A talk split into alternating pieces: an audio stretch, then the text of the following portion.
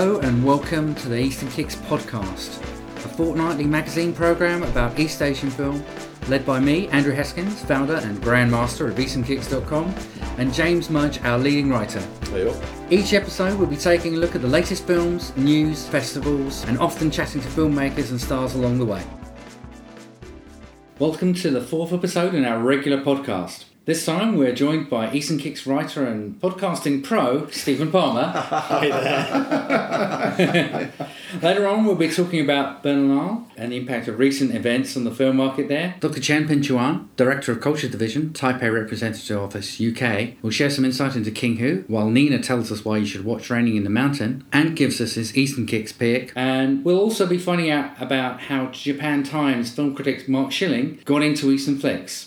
But firstly, let's get to the important stuff. What are you drinking this week, James?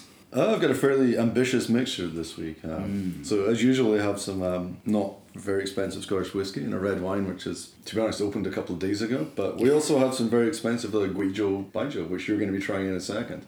Indeed. We'll catch your reaction. See what we will see what happens, yeah. It could turn nasty. It will turn nasty. Um, and so, uh, yes, apart from the peach out, I've also got a uh, Funky State Sautrine, uh, which is a peach tea I P A. peach tea. So we could we could go either way here. You know, on one side we've got the soul music, which is, you know, mm. boom. It's it's what I'm about. You know, apart from my, my interest in Asian film. And on the other side, it's peach. What's the percentage? Tea. It is six point eight. Ooh. Okay, so, well, that's respectable, isn't it? It's respectable for You're, you're, not, you're yeah. not going to lose. Yeah. You're fine, then. Stephen, the awkward moment. I, I, I feel I'm a bit off-brand, being as I'm teetotal. I'm having a lovely mug of water. It's a, worth which pointing is, out that which it's a is, mug as well. It's a, absolutely, yeah. It's, it's a very classy mug. Um, it's uh, not design. Well, shall we cheers yes. then? That's uh, the bite the baijiu, yeah. and not yeah. can't cheers with the water because it's that would be bad luck. That's me gone. Okay. There you go. Podcast is over. It's only fifty-three percent this one. This episode, our main focus is going to be on King Hu, a filmmaker with enduring appeal and critical acclaim, but one for whom the majority of whose work, until quite recently, was near impossible to get hold of in a near decent quality. And we're looking at this from the perspective of recent Blu-ray releases for Raining from the Mountain and Come Drink with Me. Where to start with King Hu? Well, I've got a little potted biography. Go on in. Stop. I like it. I like that would be it. Helpful. I don't, I don't know as much about him as you guys, so that would be that would be interesting. Okay. So I mean, the reason I, I like King Hu is Come Drink with Me. Mm. Right. That is one of my favourite films of all time. So even on my podcast, couldn't get Elwood into it, but I, I, I love it. I, I, I see it as a kind of gateway film. Mm. Um, it's the sort of film you can show to people to show what is this weird subtitle thing that you're watching, because it isn't as um, obstructive as quite a lot, especially in the Wuxia world. You know, it's not quite as difficult to understand yeah. or get your head around. And I think it's kind of, I mean, it's a very interesting period in those sort of late sixties Wuxia where they were playing around with different genres.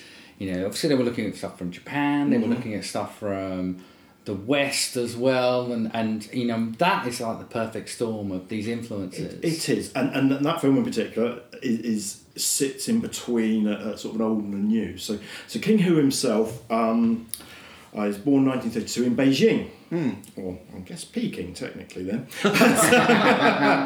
um, big fan of Peking Opera, mm. which probably doesn't come as a surprise to anybody, mm. but he wasn't a cinema guy.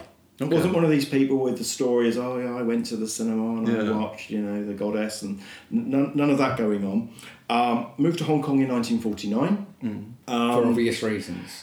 Uh, for obvious reasons, yeah, absolutely, yeah. which, um, so... so Yeah. But quite a lot of mainland Chinese people moved yeah. to Hong Kong at that time. Mm-hmm. Got a job tutoring English to, to children. And mm. one of the families that he was tutoring was um, worked for Great Wall Studios. Okay. He just fell into it. They offered him. He got a job as a set designer. Mm. And eventually got a contract acting. So he mm. made, as an actor, something like thirty-seven films. Wow. Which okay. I can't tell you, I've never seen any of them as far as I know. know. I, I, yeah, I mean, there's a few that he's in. I mean, there's actually, he's in Kingdom and the Beauty, which is quite a well-known one, mm. by um, Li Han Ching, uh, who kind of adopted him, really, and kind of, let, you know, he was an assistant director for him. Mm. Um, and, I mean, I was watch, I have watched bits of some of the films mm. he's in, and he's actually not a bad actor. Mm. I think what's most interesting is he had actually quite a successful career. Mm. And then I think one of his own films that he's, he actually acts in, Sons of Good Earth, is actually one of his last movies, oh. and he kind of yeah, pretty so, much steps so, back. So Sons of Good Earth was his first proper directing gig. But Sons of Good Earth, it's a sort of anti-Japanese war flick. So okay. this was a thing at the time. So mm. the first film did all right, got a contract to make a second film, similar... similar sort of stuff, anti-Japanese, war propaganda kind of thing. Mm. However, got pulled after two weeks because basically the, sort of the anti-Japanese stuff might have played well in, in China. It didn't play very well in Malaysia and Singapore, which were okay. huge markets for Shaw Brothers. Mm-hmm. So this, sorry, this was this was with Shaw Brothers.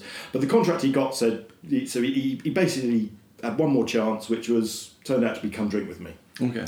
And Come Drink With Me, although it was a smash hit and revered today, Um, Run Run Shaw hated it, hated the rushes, wanted it to be um, quicker, faster, more action-packed. Um, he didn't like the work ethic of uh, Mister Hu because he was too fastidious, too slow. Too slow. Yeah. Because I actually remember um, hearing some stuff about there's a, a, a fight scene near the end where um, it was shooting for days and days, and it's like you, if you don't finish in ten days, then you can you can forget it. You know, basically.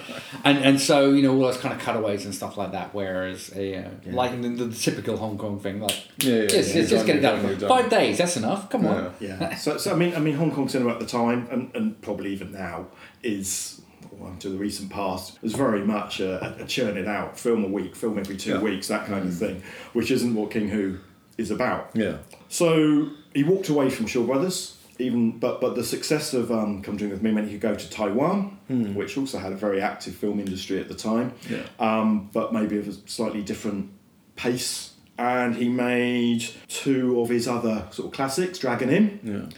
Which was a phenomenal success. Absolutely. Absolutely phenomenal yeah. success. And been remade a couple of times more recently. Um, yeah. New Dragon Inn and Flying Swords of Flying Dragon's Swords Gate. Of Dragon Gate. Yeah. Oh, yes. And also, I mean, I mean, well, I mean, we can get into that, but he, he also kind of remade it a few times as well. Hey, indeed, indeed, indeed. Well, yeah. And, um, same thing went with uh, Goodbye Dragon Inn, for Rebel Dragon Inn. Yeah, yeah, that's yeah. the kind of... No remake, but it's yeah, still, you yeah. know... I mean, that, that that's playing at the cinema in that in that film, and, and it's very yeah. important that it's that film. Yeah, that, yeah. That, that, that's mm. kind but, of the yeah, point. But it's, it had that huge... influence on so many other filmmakers. And he has some of the actors the as well rolling around as the kind of ghosts. In the That's right, yeah. yeah. And what was the other one he made? Was it Fate of Lee Khan? And those yeah. three films, Come Drink With Me, Dragon Inn, Fate of Lee Khan, sort of known as the Inn trilogy, the Inn films, mm. because basically all the action happens, all the main action happens within inns, yeah. which is kind of important. So he's interested in this concept of the Zhenghu, where the, the, this, this place, this this world where heroes exist and they fight mm. um, the autocratic despots, and they're genuinely good. But the inn represents it. So an inn back in the period China would have been the place where the whole village, the whole town mm. congregate. So the action happening there, that, that's absolutely key. Yeah. Um, who who is also very interested in Buddhism, mm-hmm. which we'll see much more come into play with his later films, yeah. but he's very unlike so so going back to Come Drink With Me, obviously we've got Chen Pei-Pei's um, Golden Swallow character, which a lot of people will say, oh, you know, that's the great one of the first great female characters in martial arts cinema. Whether that's true or not, that's a debate. I mean, I mean, I mean but, but I mean, there was that kind of weird thing, wasn't it? Because there were lots of actual female heroes, kind of even from the oh, sort of nineteen twenties and thirties absolutely. Silent cinema, and actually it was Chang Che who kind of spoiled that when his kind of very male-dominated yeah, films yeah. became famous in the, yeah, the late sixties and, and just took over in the seventies, and it became very much the kind of male-dominated yeah. kung fu, and it took all the new wave Hong Kong directors like Tsui Hark to kind of go, oh, actually, no, we want those female characters back in there. Yeah, and they were absolute followers. Um, King Hu absolutely straddles those two worlds. Um, he straddles the that masculine kung fu, but also very interested in the previous films were very much interested in the supernatural of the martial arts. Yeah, you know, they were they were they weren't grounded in realism. They were coming from a different place. And then you had the the sort of the new wave directors like Tsui Hark and people like that who were more about physicality, clever camera angles, things like that. But actually, the actors really doing the um, really doing the stunts or wire wire work or whatever. So he kind of straddles that kind of world. But going back to Come Drink With Me, what we've got to remember is that her character is actually a secondary character in the film. It's called Come Drink With Me. It's actually about the other guy. Yeah. It's about yeah. the it's a, drunken, drunken, drunken, it's about the drunken, drunken guy. Cat. The yeah. final, the yeah. final scene, the final action. He's having the fight, not her. Mm. For you yeah. know, it, it's it's a, it's easy to get um, a bit overly enthusiastic about that aspect of Come Drink with Me. Yeah. As fantastic as it is, he had nothing to do with the sequel, Golden Swallow, that's nothing to do with him. But um yeah. Chang Chang film with Jimmy Wang Yu. Yeah, yeah, absolutely. So anyway, so he went off and made those films in Taiwan. Actually, I've got a quote from him here. Um, so he says, "The audience is the camera. I don't want the audience to sit and watch. I want it to move." And I think that's very much a... Um, a thing that you can see in King Hu films is that it's not it's not a super dynamic camera, but there's lots of quick cuts. There's a lot of um, so the famous fight scene in the inn at the beginning of Come Drink With Me, the camera's mm. moving around. It's always balletic. I mean, Cheng yeah. Pei Pei was a dancer. Mm. She was not a martial artist. Um, so that's coming from his love of Peking Opera as yeah. well. Yeah. But he's, the, the camera is quite dynamic, especially when you look at the filmmakers of the time.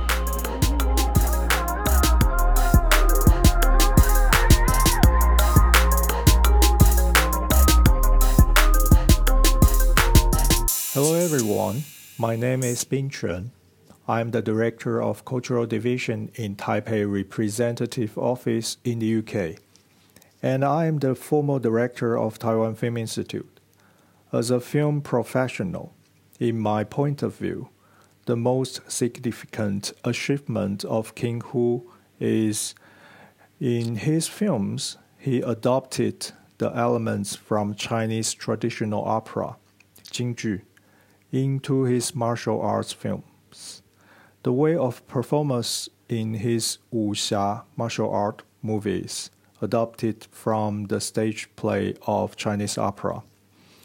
Therefore, the mise-en-scène of King Hu's martial arts films, including the stages, the settings, the acting of characters in the films, were more like a conversion of stage from Chinese opera.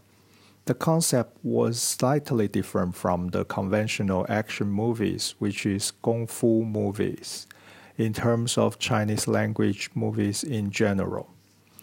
Although King Hu was born in mainland China and had his premiere in Hong Kong in nineteen sixty-six, however, most of his career were in Taiwan after nineteen seventies, and the most of his masterpieces, such as Raining in the Mountain, Legend in the Mountain, were produced in Taiwan. He definitely is an important figure of Taiwan film and a legend in terms of world film history. Yeah. Touch of Zen is probably the that other. That was the Cannes winning one. Every that's that's what. But it was it was a Cannes winner quite a few years after it had actually been made and kind of vaguely released. Why was that like? Slightly strange. It, it, I mean, that's that. I'm, I'm not entirely sure about did, why. It didn't can, it win for like like on camera work or something? Yes, they, they had a different. Name. But it was like mm. I think this just uh, different I mean, names for prizes back then. Yeah. It was like the prize ah, okay. in French yeah, for technical something. Yeah, right? and, and I I believe it was sort of like sort of towards the mid seventies that it, it actually got that award. When it was, you know, it's a nineteen seventy-one mm. film, but it got released, originally released in two parts. Mm. This is kind of the other aspect that I kind of want to talk about with King here is, is that actually he's very much acclaimed, but part of the reason that he's fairly problematic is lots of his films weren't particularly successful. Absolutely. Yeah. Which is which is partly why he gets into this thing into the seventies, I think, where several of his films are, you know, he does at the same time. So he kind of does a commercial thing and a less commercial thing, you know. So The Fate of Lee Khan, the Valiant ones are uh, filmed back to back and released in different years. The Legend of the Mountain and Raining in the Mountain are filmed back to back. Yeah. In um, South Korea. Well, it's the thing. I mean, the thing I find with some of it, looking back at some of these films, is they do feel a bit like my trip to South Korea. You know, it's like, oh, okay, yeah, you know, you went to Gyeongbokgung Palace and you went to Bulsa and Gyeongju. You know, it's it's like my Fat Po photo. I was like, oh, I recognise that. Yeah. But you know, he, he did these these kind of films, and and sometimes uh, the Valiant ones was reasonably in that instance. Both the Fate of Lee Khan and Valiant ones, when it was released, were reasonably successful.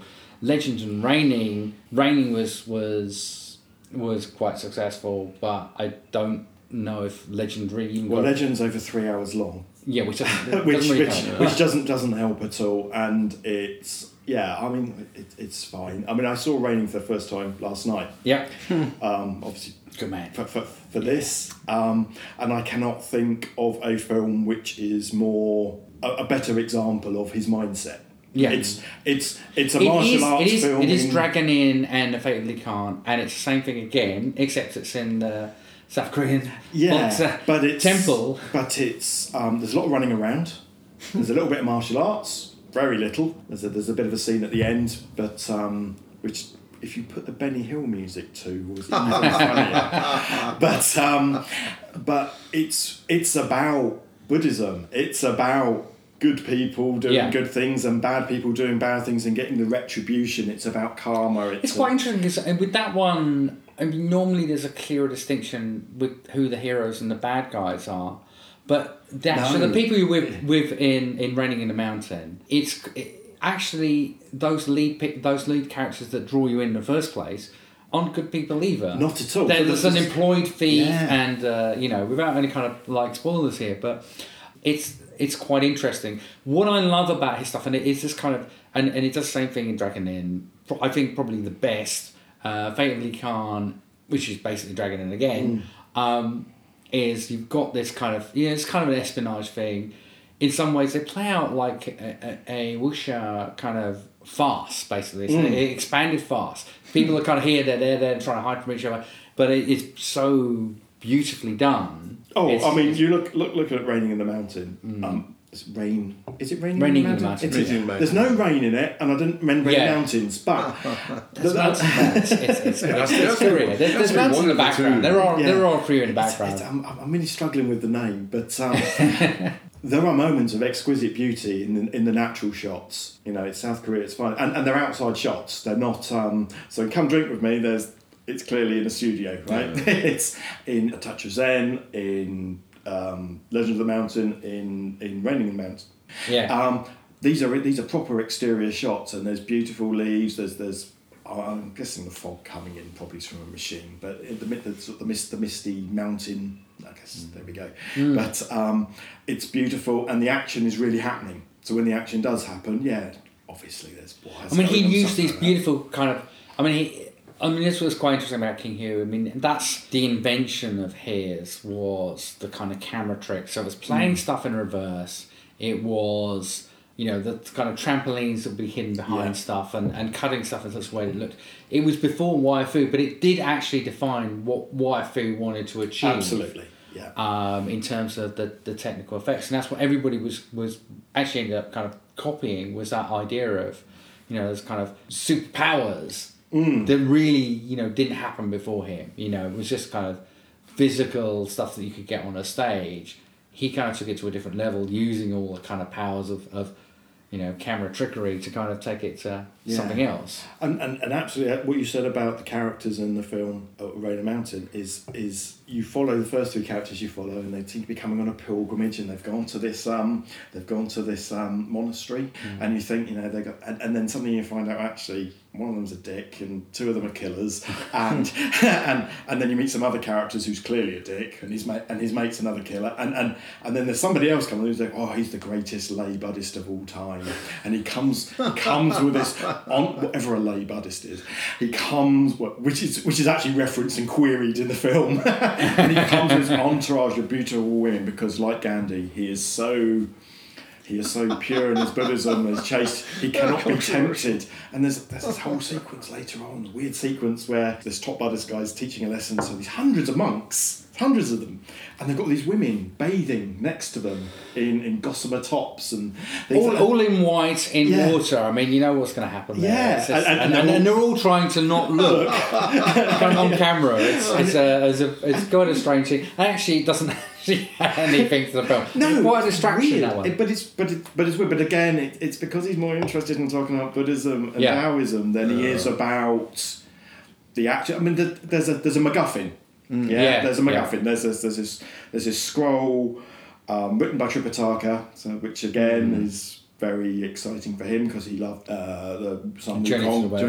Yeah, yeah, yeah, yeah. You know, that, that was his favourite opera growing up, so this is yeah. this is all feeding into his love of that. And yeah, there's a lot of running around, there's a lot going after it, which I won't spoil it, but you know, he sticks two fingers up at that whole concept because, you know, in Buddhism, it isn't about owning property, it isn't about yeah. owning the special thing, it's about being a good person and doing right by other people.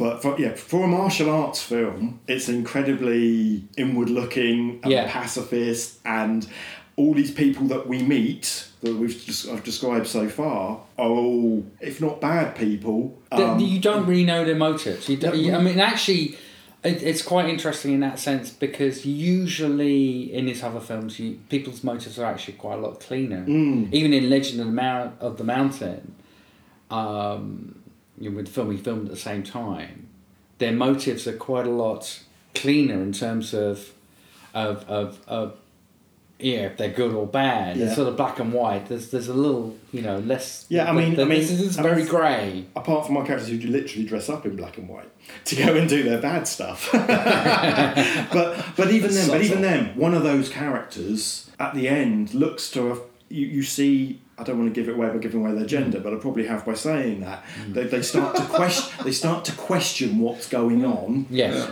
during the film, and at the very end, uh-huh. they've gone through some kind. You know, there's a punishment which is going to happen, but they haven't died. Mm. If, mm. A lot, lot of people. And with that person, there's definitely kind of an implication that, that that they are that person is an employed mercenary, yeah. and uh, actually is kind of questioned.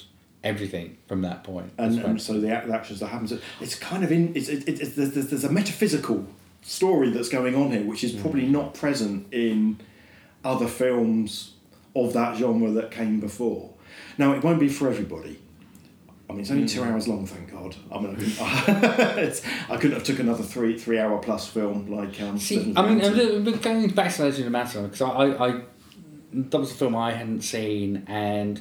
Actually, I kind of watched Raining and Legend back to back. And it's interesting that they actually, they, they do feel, it almost feels like they're kind of intertwined in places. It's not just because they're using the same locations and, you know, they're going to a monastery in certain places and it's the same monastery and the same people and probably just kind of swaps and costumes mm, and placements. No, they... um, and some people are playing the same parts.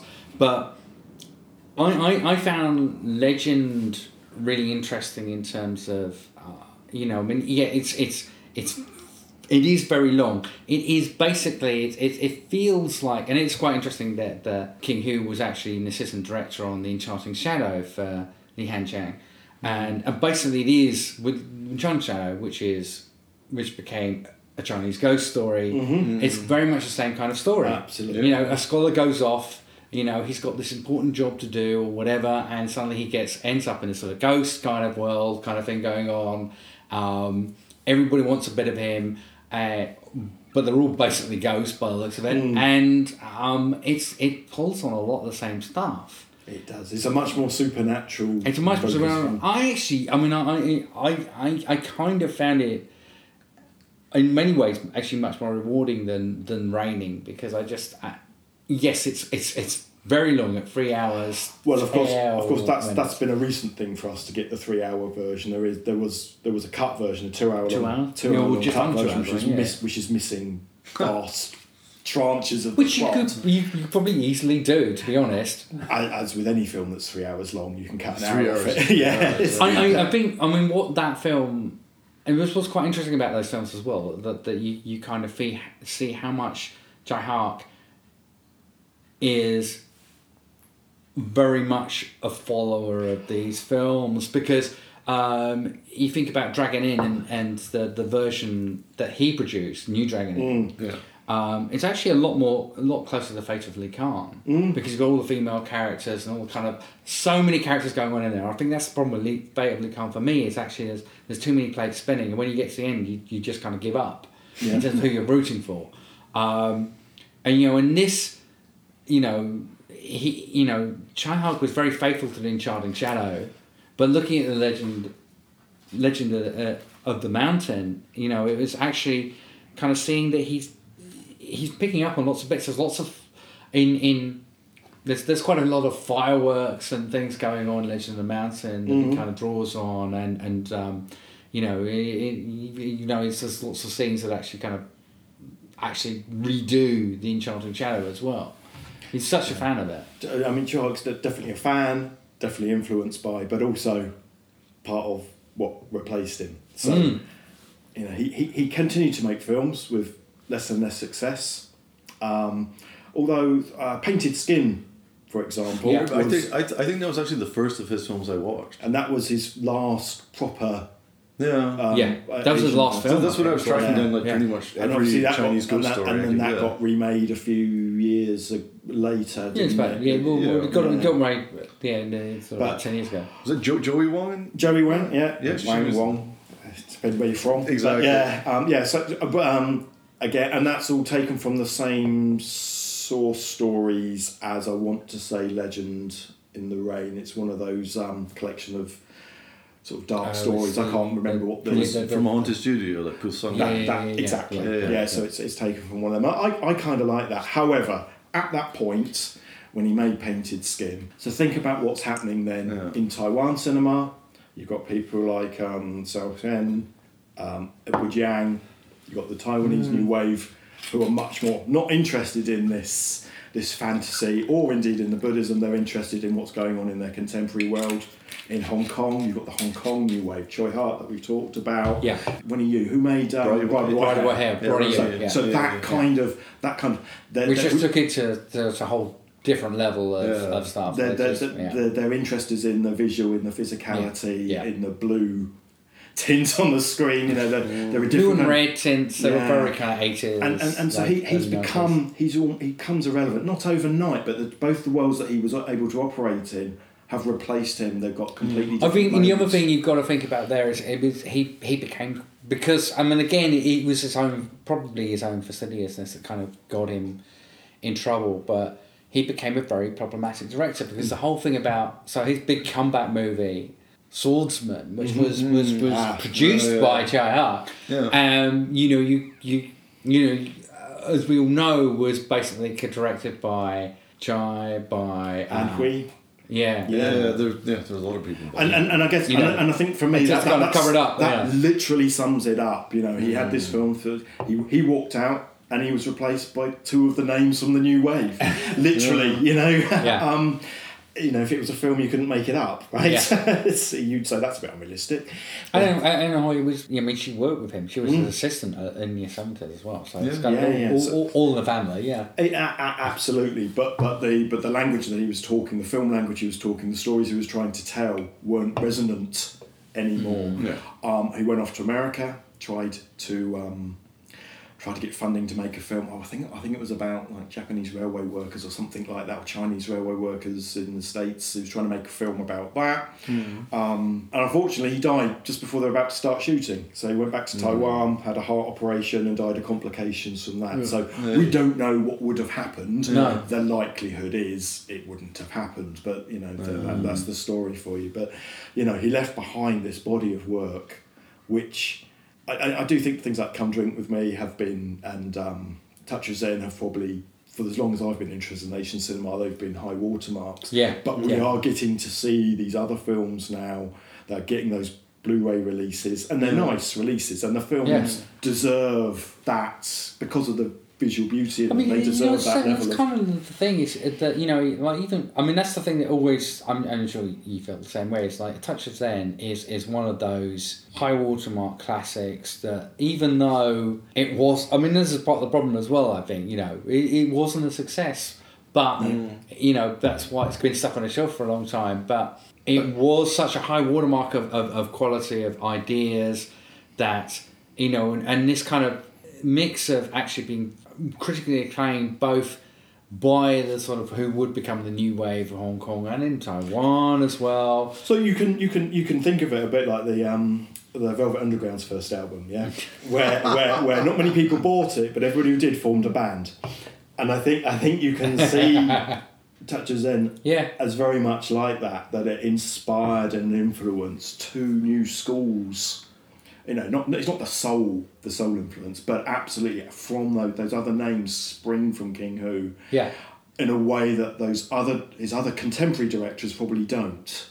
Um, he's you know he's he's working at a different level, but you know he, he had he had some box office hits. We basically pretty much got most of his his films out now. There's mm. there's not a lot else out there apart from kind of segment films that he was involved in. I think there's one modern-ish film that he did in the eighties that, that hasn't ar- arised, you know, when mm. you kind of get towards the Um, you know, somebody does Painted Skin. Mm. You know, and, and the Valiant Ones, which hasn't hasn't, yes. hasn't come out. In a I bit. guess that's the that's the main one that's missing, isn't it? The it really ones. is probably the next one, yeah. and and actually it's probably one of the, the, the bigger hits he had in the seventies. So it'd be interesting to see that when it, it comes out. But you know, it's that kind of weird thing of, of suddenly kind of being recognised, and, and it's just like saying Touch of Zen. I mean, the D V D re- release of that were absolutely. Atrocious. Shocking, yeah. um, and I do remember, and I can't remember uh, when it was on British T V, what channel it was on, but I do remember that copy being better than the one that was on D V D, definitely. Uh, no, it says a lot, you know, for those nowadays, but, you know, it wasn't all just dark with some sort of, is that supposed to be a spider's web? You know, um, you can't really see it. Uh, you know, it's great to have that stuff out there and, and you know, and that quality, but now we've kind of gone to the other extreme of, of, of picking up absolutely everything that he's yeah he's but, got. But I, I I I just think he's he's historically important in terms of who he, mm. in terms of the films, in terms of the body of work, yeah, in terms of who he inspired.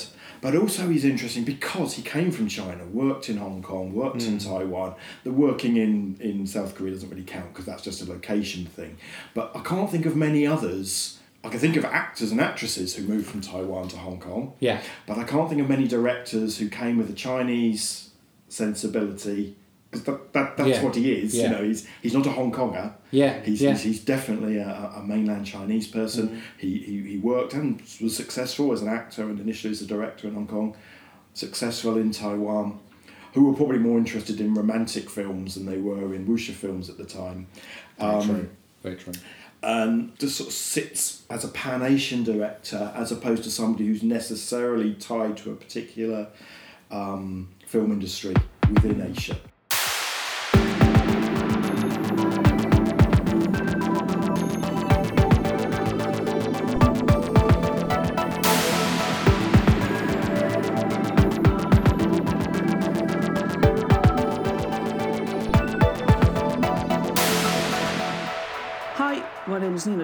And I would like to talk about King Hu's Raining in the Mountain. Filmed in nineteen seventy-nine, it's widely considered to be Hu's last great film, and what an excellent piece of cinema it is. In it, various characters, including a wealthy businessman and a couple of hired thieves, as well as a corrupt general and his very devious right-hand man, all arrived at this Buddhist temple to help the current abbot to choose his successor. But what they're really after is this priceless sutra that is housed in the te- temple library, and all kinds of scheming and politicking ensue from there. There's a lot to love about this film. It may not be the most action-packed film in Hu's catalogue. It's more of a battle of wits than actual physical altercations, but whatever martial arts is in there is nevertheless excellent. The fight scenes are still very much inspired by the Peking Opera, uh, which gives them this beautifully flowing, dance-like quality. The best action scenes are in the very end of the film, with the two thieves, White Fox and Goldlock, fleeing the temple with all the monks on their tail. And especially great scene is seen with a group of Buddhist nuns coming after them, jumping down from these huge rocks with their ropes flowing in air, giving the whole scene this very otherworldly and haunting feeling. And of course, the very final scenes of the capture of White Fox are just superb to watch. The film has gorgeous cinematography in general. There's absolutely beautiful nature shots from start to finish, and it's very cleverly shot in a way that introduces us to the whole stage where this wonderful story is going to unfold. There's a brilliant scene in the very beginning of the film with the Esquire Wen and the two thieves arriving to the temple that introduces us to all the landscape uh, around the area, as well as a wonderfully sneaky scene with White Fox and Goldlock going around the temple looking for the library, which sets the whole stage for most of the story. Raining in the Mountain is an incredibly well-designed film. Uh, it's just begs you to go back for a second viewing to get a full grasp of all the themes and all the schemes that are going on in it. Um, a great watch for any King Hu fans, and also for anyone who enjoys great intrigue and great martial arts. So, okay, so now we should catch up about Berlinale with James and the scene at the festival. Um, I mean, for me personally, uh, Berlinale this year, um, yeah, very disappointing. Obviously, because I mean, just you know, force majeure, the virus, everything hitting. So, so many of the Chinese companies who were supposed to be there at the market were obviously not there. But I think beyond that, it was interesting to see how little, you know, Chinese programming there actually was there. I mean, there were still a few Japanese, a few Korean films, not very many. You had a few of the bigger ones, like Hong Sang-soo's new film was there. Yeah. Um, which I've heard is even more self-referential, self-referential than his other yeah. stuff, which makes it a must-see probably. Simon Liang's new thing as well. Uh, actually, I was at, you know, his t- he did a, a small talk for, like, uh, invited to by the, the Taiwan M O C, and he he talked about King Hu a lot during that time as well. So mm. it's it was, it was quite an interesting link, and he also played a lot of music and everything to fill up the fill up the two hour slot. And he was very he was very he was very charming, very funny as usual. He he talked the first half an hour. He only talked about Judy Garland and how much he loved Judy Garland. He didn't like the new Judy film, just for reference, but he's a huge fan of Judy Garland. He was talking about how representation in cinema, it's it was more like, you know, he can go to YouTube and listen to Judy Garland. So why does he see? see the need to actually see a new film about her, even though he thought the acting was good and stuff. So, but honestly, it's like two hours of him just being ch- he he could, most of it was him laughing. He was so happy. So it was a really nice talk session and everything. But I think uh, there wasn't really a huge amount of content in there actually, you know, for me, which I was personally interested. Uh, the main one which I saw was the uh, the one which won at Rotterdam, which was uh, The Cloud in Her Room, which was directed by Zhenglu Shenyuan, which I thought was an ama- I thought it was an amazing film. I, you know, I fully admit I'm not into like the mad art house stuff, like, but this was kind of a mix of like the sort of French New Wave, Chinese indie stuff, and some pure mad experimental stuff in there as well. And even though it's not even clear how the plot is chopped up, it's all in black and white, and it's just different scenes here and there. It's um, it hangs together really, really well. I can see why it won like the Best Film Award at Rotterdam, since they've given their award to black and white Chinese indies for three years in a row now. After, so, Widowed Witch, yeah, uh, Present Dot Perfect Dot, and now this, everything. So I mean, and if Rotterdam is coming out, it's like more of the place for these kind of Chinese films. I mean, that's, that's fantastic. Yeah. It's good that somewhere it is. Um, a lot of these films are not screening around as much as they as they were maybe like three or four years ago. So, so you can actually getting to see this film on the big screen and stuff was fantastic. Um, didn't see a Dragon Seal before the start of it, so I'm get I, I have no idea what its China's situation is or how they're screening outside of China, which is quite interesting. And there's a huge amount of sex and nudity in the film. Not a huge amount, just the parts which are, are very graphic. Uh, not going to spoil it, but there's a lot of close-ups, male and female, so you know it's equal. But I think that for me the main thing was being directed by a young female first-time director. Everything, though I'm not going to speak for the female perspective, you can see a big difference in a lot of Chinese indies, which there are from your young Chinese male directors, yeah, who are, you know, doing films about young Chinese females, whether they're figuring out their sexuality or figuring out their own, you know, different way in the world. You know, it, it feels very different to that. I mean, I, you'd have to ask. I'm not going to speak in a female voice. I can try if you want, but um, you know what I mean. It's a very, it's a very, it does feel like a very different type of film, especially with the experimental stuff in there, um, and for what I gather, like it's being chased for international release by a few people. So I'm not sure how well it'll do, just because it is. She has a very, very distinctive voice, the director, which is fantastic, mm-hmm. and the acting in it's actually really good as well. But kind of flips between like documentary stuff, like interviews with the the characters who may or may not be as the cast, and then yeah. some really experimental stuff, like turning between like like negative film and everything. Okay. So there's a lot of stuff in there which is quite weird, but I don't know. I, I mean, it's one of those things that, you know, I mean, without having seen it, it could yeah. go either way, couldn't it? There's, and, and she, there's I think that out yeah, there. I think she and the cast, they get the tone exactly right. Yeah. So for me, it really worked very well. But whether or not that works for other people remains to be seen. But it's, yeah, I think it's a shame. I think Berlin has been dropping off, like London, you know, the last couple of years, to be honest, has not really had very much in the way of like Chinese content.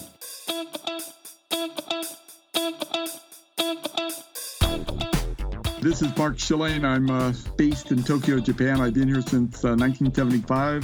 I uh, write for the uh, Japan Times, reviewing Japanese films, and um, I'm going to talk about how I got into Eastern flicks. Yeah, the first Asian film I saw, oh wow. I mean, the first one that made a big impression on me was probably uh, Seven Samurai, which I saw when I was uh, in college. And at that time, you know, I was going to the uh, University of Michigan, which had a lot of film, you know, here and there. I mean, there was even a pioneering indie film festival, you know, the Ann Arbor Film Festival. But um, as far as Asian film went, there wasn't too much at all. I mean, um, you know, Kurosawa was totally, totally new. And it struck me, of course, uh, as something I hadn't seen before, but I could see the uh, relationship right away between what he was trying to do and what someone like, say, John Ford was trying to do. And I thought, wow, he's doing it better.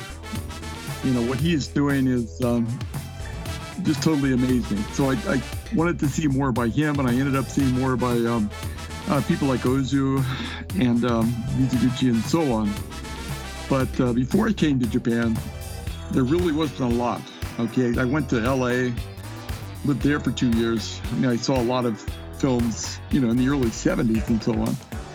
But again, at that time, there just wasn't a lot of Asian films coming to the States. Except, okay, there was a place called Little Tokyo that was screening, uh, you know, films by, say, Toei and Shochiku and and and that kind of thing. You know, more like um, you know, commercial films for the uh, local, you know, expat and uh, Japanese-American audience, but I wasn't really aware of those. And as it turned out, um, I was kind of stupid.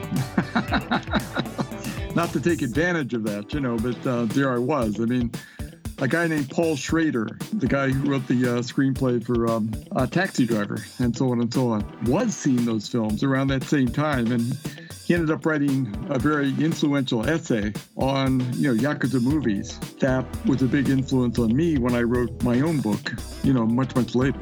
Anyway, I ended up going to Japan, and um, I thought, wow, I'm in the country of Kurosawa. And um, at that time, there was a new Kurosawa movie in the theaters, the one he made in, in Russia, Dear Suzawa. I went to see it, but, you know, my, my Japanese was zero. My Russian was zero. So I just sat through the whole movie not understanding anything, right? But I said, okay, I have to learn. So, uh, you know, one week after I arrived in Japan, I started Japanese lessons. And I kept plugging away at that for five years. Even with all that study, you know, just going to a theater and seeing a Japanese movie was not that easy because, of course, at that time, there were no subtitles anywhere. So around nineteen eighty, you know, Kurosawa made another film, Kagemusha, and I thought, okay, this time I'm going to understand the damn thing. So I, I sat down with my Japanese teacher. You know, we happen, I happen to have a, a script of the film, and we spent a month like going over the script. So I go into Kagemusha, and I, I kind of understand what's going on. it, it still wasn't easy because it's a period drama, right? And the, the language was very, you know, the seventeenth century. So, um, you know, I had all these challenges. I was still interested enough. I kept going to see, you know, local, well, Japanese films. And then the breakthrough in terms of thinking, you know, maybe I can actually do this was a guy named uh, Juzo Itami. You know, his films, um, starting with uh, The Funeral and Tampopo and The Taxing Woman and so on and so on. I would go see those again in the theater with everyone else and think, okay, this is a tra- the Japan I know. You know, it's happening, what's happening on this screen is also happening now in the world I live in, okay? It's not the seventeenth century anymore. And I thought, this is, what he's doing here is very cool. And it's not something I was seeing in, you know, films by Kurosawa or Mizoguchi or Ozu. I said, okay, this is um, maybe something I can write about.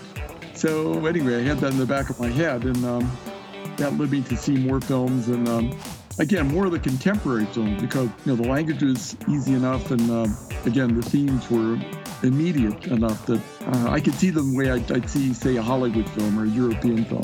Yeah, for me, it wasn't plunging back in the past so much. It's just um, getting up to speed with what was going on at that moment, which was the uh, what they called the bubble era in Japan. You know, the uh, nineteen eighties when, you know, the economy was taking off and, you know, the whole country was in a kind of crazy, uh, upbeat, anything can happen mood, right? So anyway, you know, that got me into it. And then the Japan Times came along with an opening for a film critic. And um, that's another story. But I, I ended up latching onto that. And um, in the beginning, there were just two of us. And we were, you know, splitting up the uh, all the reviews, you know, not just Japanese films. So I was seeing, you know, films from Hollywood, films from China, everywhere. But, you know, eventually I was thinking, okay, what I'm seeing in Japanese films now is to me more interesting than seeing, say, a Spielberg film and being the number one thousand interviewer. You know, it's already been reviewed, reviewed, reviewed. There's nothing really new I can say about it. But Japanese films, you know, maybe I can say something that no one else is saying because nobody else is seeing them outside Japan, right? So I started getting more and more into it. And, um, oh, I would say about nineteen ninety-two, somewhere around there, I just switched over. I stopped reviewing um, non-Japanese films. So um, that's how it got started.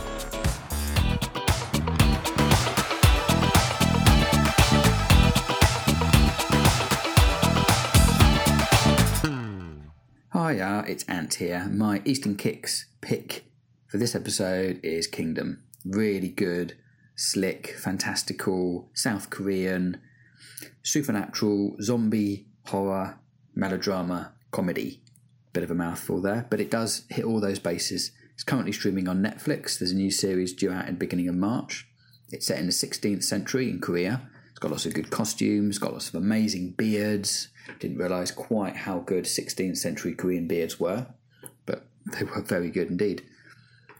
It mostly centres around a small village where there's been an outbreak of this sort of zombie vampiric plague. It's also set in a royal court where the emperor has also been afflicted, but the queen is keeping it quiet so she can keep control over everything. It has themes of class and how the rich don't really care about the poor, which is very common in a lot of Korean dramas, whether that's Parasite, whether that's Train to Busan. The zombies very much represent the underclass in a way that zombies often do, especially in, you know, Romero's Land of the Dead, for example, is the one that popped into my head. The zombie action is a lot of fun. They run about a lot, so they're the sort of running zombies rather than the slow-moving zombies. But that's okay. To say there's more of a, a virus, more of a sort of vampiric virus than, than zombies per se. But it is very much within the zombie genre of survival. There's some great scenes where the village have to kind of barricade their... their settlement before the kind of zombie vampires attack them. It's got a cast of wonderful characters. The Crown Prince is wonderfully engaging. His sort of love interest is a physician, and she's played by Dunabei, who was in Sense eight, and she was also the archer, Song Kang-ho's daughter, in Host. I really like it. Um, I've really enjoyed the first series. I'm really excited for the second series. I can't recommend it highly enough, and I'd probably say stop listening to me, ramble on about it, and go and watch it. Bye for now. That wraps it for this episode. Don't forget you can subscribe to this podcast via Apple Podcasts, Spotify, and Google Play. And you can find us online at Eastern Kicks dot com and let us know what you think via Facebook, Twitter, Instagram, and Pinterest. We'll see you in the next episode, but for now, cheers. Jumbo.